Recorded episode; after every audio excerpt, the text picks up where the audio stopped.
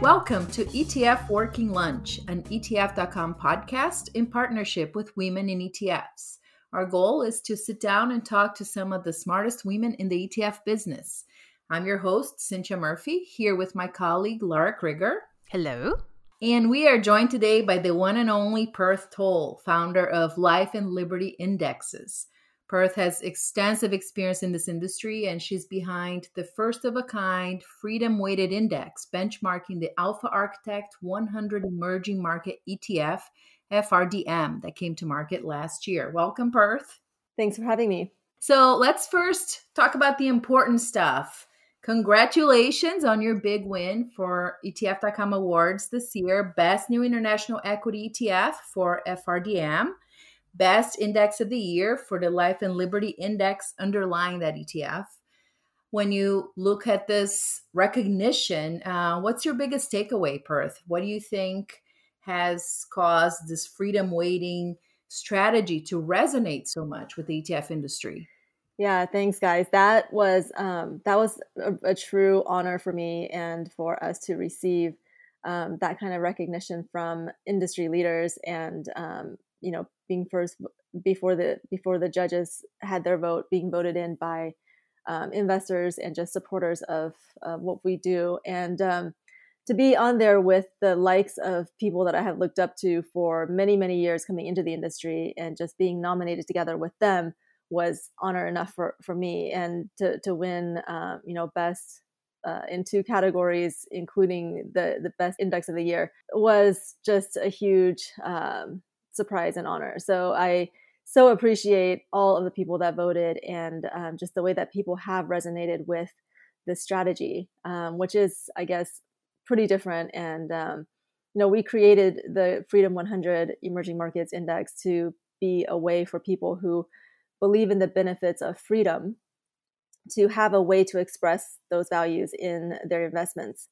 And also, we just think it makes more sense than market cap weighting in an emerging markets strategy. So the fact that people are using this and can resonate with it as a way to express those beliefs in freedom in their emerging markets allocations, that's the best that we could ask for in something like this.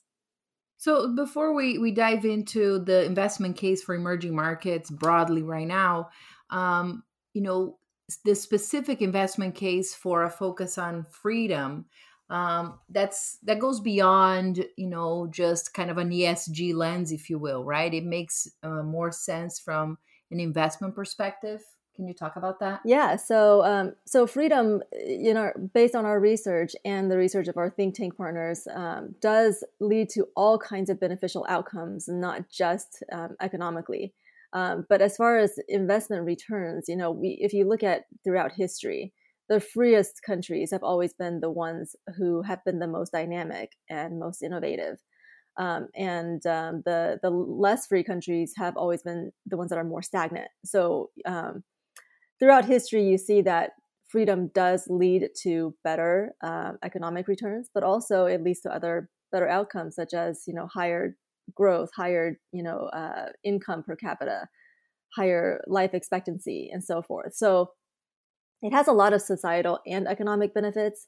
But we created this strategy based on the thesis that freer countries do have more sustainable growth, because you can have an unfree country with a lot of debt-driven growth that just isn't sustainable over the long run. Or you can have a free country that uses, the ingenuity of their people to power their growth. And that is much more dynamic in the long run. Freer countries are also more resilient. And maybe we'll see that going forward here, coming out of this crisis, because they can be more flexible to market trends. One quick question for you, Perth. When you say freedom, that's a very broad term. How exactly are you measuring freedom when you're saying freer countries do this and not as free countries do that? Like, how are you defining and measuring freedom? Yeah, so we use data from three think tanks: the Cato Institute, the Fraser Institute, and the Friedrich Naumann Foundation for Freedom. And they have a joint project that combines 76 measures of human and economic freedoms. And I break them down into the rights to life, liberty, and property. So the rights to life are things like terrorism, trafficking, internal organized conflict or wars within the region, disappearances, torture, and so forth. Rights to liberty are things like press freedoms, freedom of religion, freedom of speech, freedom of expression, freedom of assembly, and so forth. And then your economic freedoms are rights to property. So taxation, rule of law, private property rights, freedom to trade internationally, sound monetary policy, and so forth. So there's 76 different factors within the overall country score that is given to each country. And we take the emerging markets universe and rank, and using the rank of the countries and their scores, turn those into country inclusion and country weights. So our country weights are 100% freedom weighted based on their country scores, which are based on those 76 variables. Got it. And is there an exclusionary approach here too? Do you just freedom weight, or do you exclude economies that you don't think fit those criteria? Yeah, so the freedom weighting methodology does have an exclusionary element, but it goes along as part of the whole approach. So the methodology will give country weights based on their scores, and certain scores are going to come out with negative weights. And the ones that come out with negative weights are excluded. So those are the ones that have the very worst human rights kind of records, and they're the worst actors as far as human and economic freedoms. Those do get excluded, but it's not purely exclusionary. In other words, once we exclude those countries, the other countries are still weighted based on freedom. So the higher freedom countries still get a higher weight than the lower freedom countries out of the included ones. Mm-hmm. So one of the things that pops out of freedom weighting that I find really interesting, and a lot of people who are following your fund find interesting, is that you are ex-China, right? There's no China in your fund, and you've said it before. Hey, we'd love to have China if they actually meet these freedom metrics, but they don't. It's interesting, and this kind of, I guess, steps back to the topic of like what's the investment case for emerging markets, but emerging markets have become synonymous lately with China, right? Like even if you're not investing in China, you're still sort of investing in China because all of the economies of these emerging markets are linked. They're dependent on what China's doing. China's involved in the supply chain and so on and so forth. So how does taking this freedom-weighted approach that is ex-China, that doesn't have any China in it, how does that change your emerging market exposure? Yeah, so you bring up a really good point. And China is such a huge part of global investing, and especially emerging markets investing, that we all have a lot of exposure to it without even that direct exposure. But in emerging markets indexes, especially that are market capitalization weighted, there's right now 38 to 41% in direct China exposure if you look at MSCI and FTSE indices.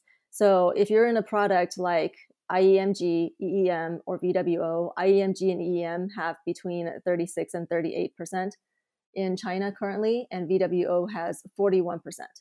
And that's as of right now today. So that's a lot of concentration in China. And I think one thing that, emerging markets investors have noticed is that over the last 10 years or so, there's just not been a lot of growth in emerging markets. If you're measuring emerging markets by, these broad indices that I just mentioned and their funds.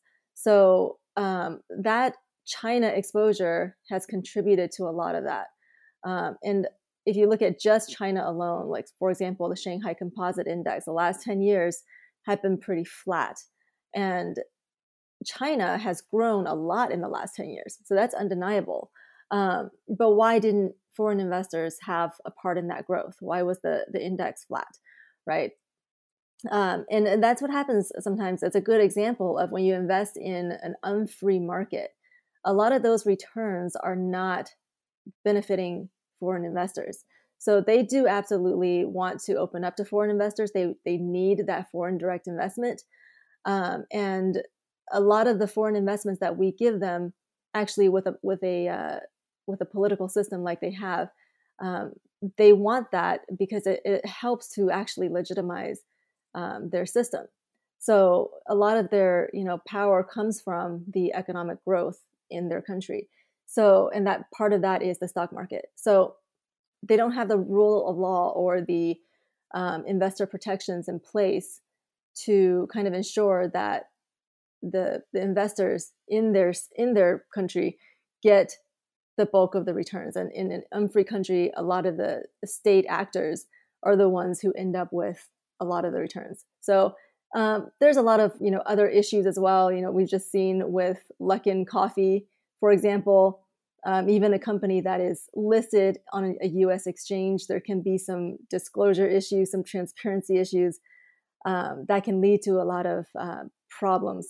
So that's Luckin Coffee is not a one-off. It's not just a single example. There's it's pretty widespread, and so there's just some issues there with investing a lot of your allocation in one country, no matter what country it is, but especially a country that is not as free, there's going to be a lot more risk there.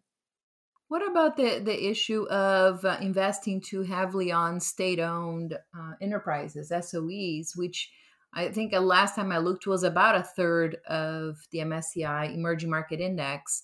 I mean, those tend to also be prevalent in economies that are not as free, right? So does FRDM invest in SOEs? Does it exclude them by default? Because the issue with the SOE is that it's really not seeking necessarily to return shareholder value, right? Yeah. It's a state-owned enterprise, so it serves a different master, if you will.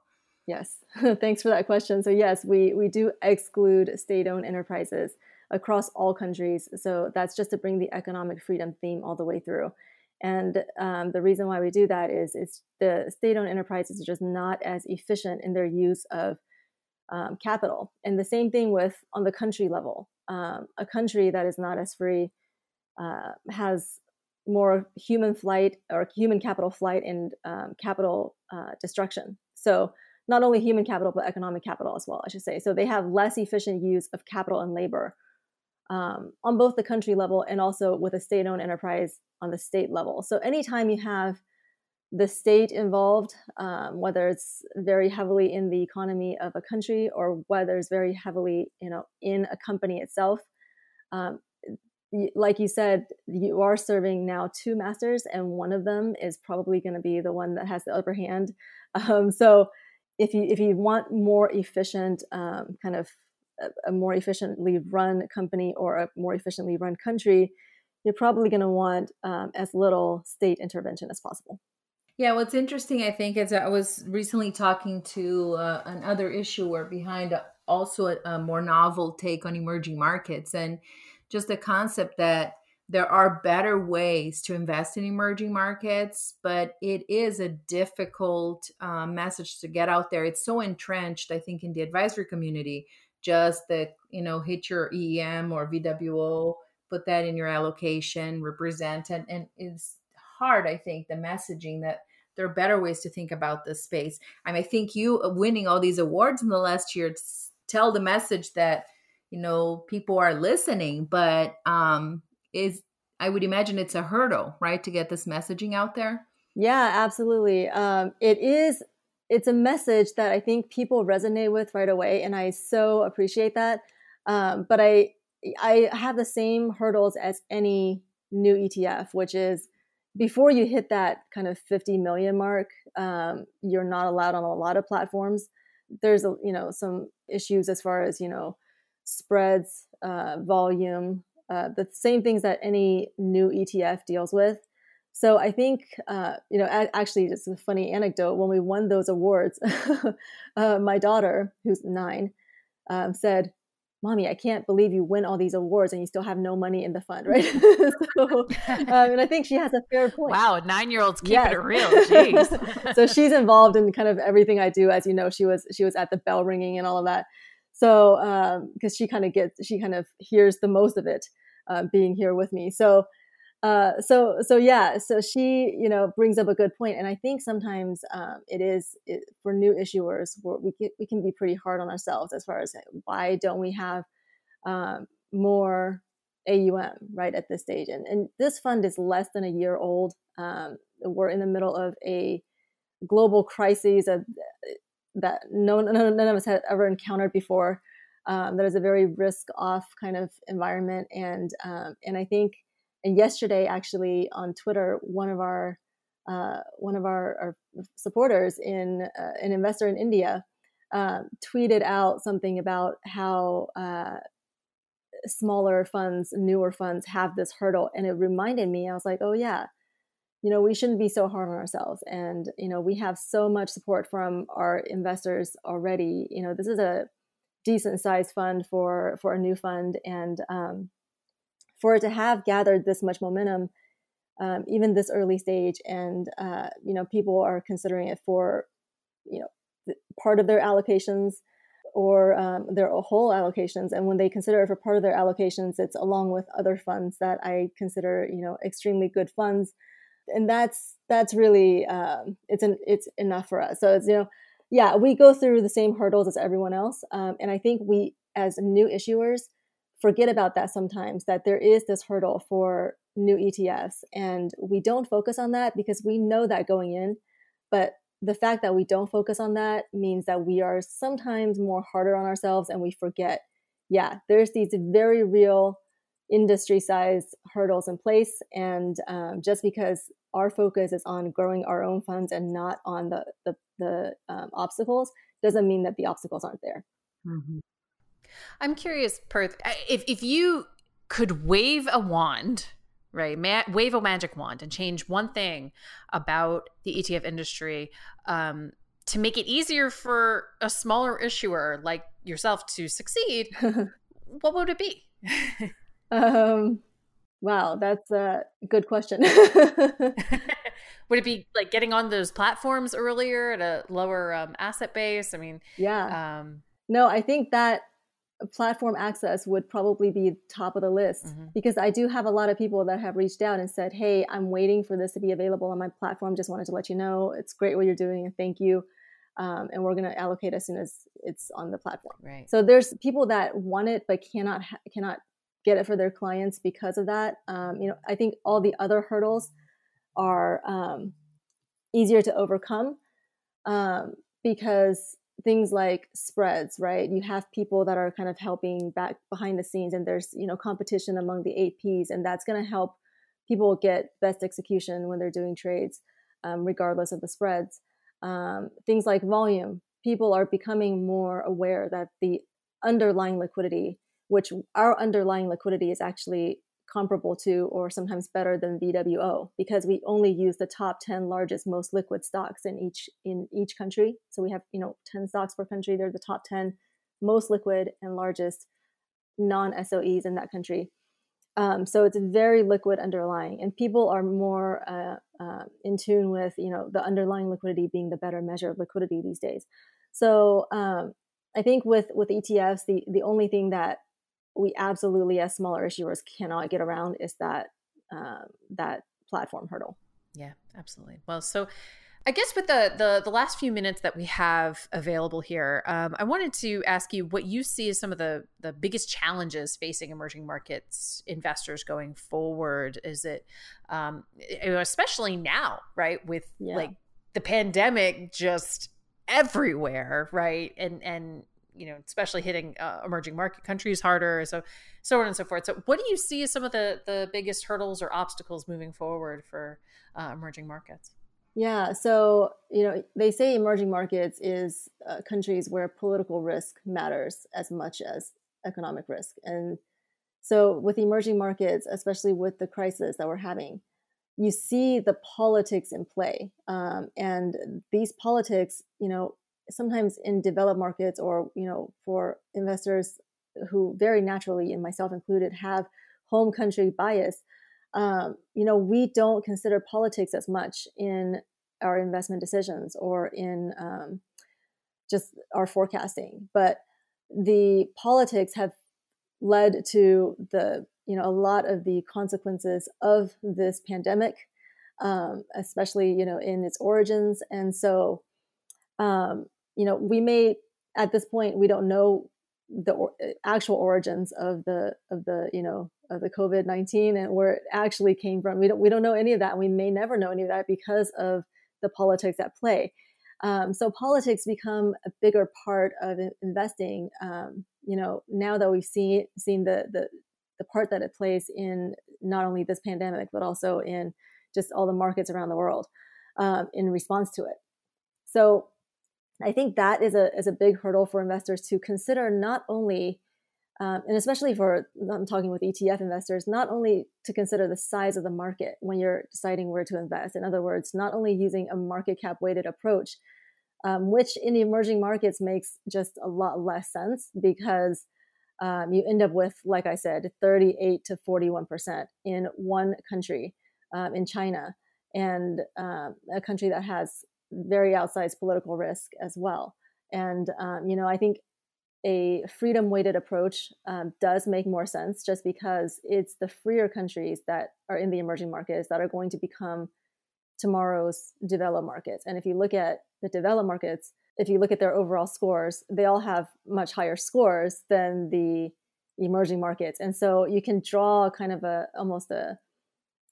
linear kind of progression there, where if a country protects individual freedoms and economic and personal freedoms, that this country has laid the foundation for growth going forward because they have unfettered their government from their people, and the people can then be creative and innovative. So if you believe in human ingenuity to get us out of this crisis, and also to get us out of many other crises that will follow this one, and to solve problems in the world, then freedom is a much better way to invest than just market cap weighting, especially in emerging markets.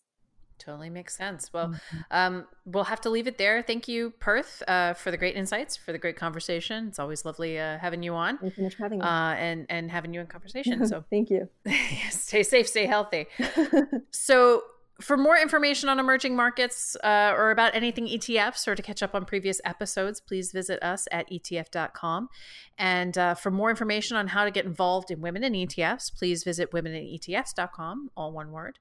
You can write to us with your questions, your comments, your thoughts on freedom weighting, or whatever at ETF Working Lunch. That's all one word, ETF Working Lunch at ETF.com. On behalf of Perth Tolle, Cynthia Murphy, and the rest of the ETF.com team, I'm Lara Crigger. Thanks for listening, and we'll see you next episode.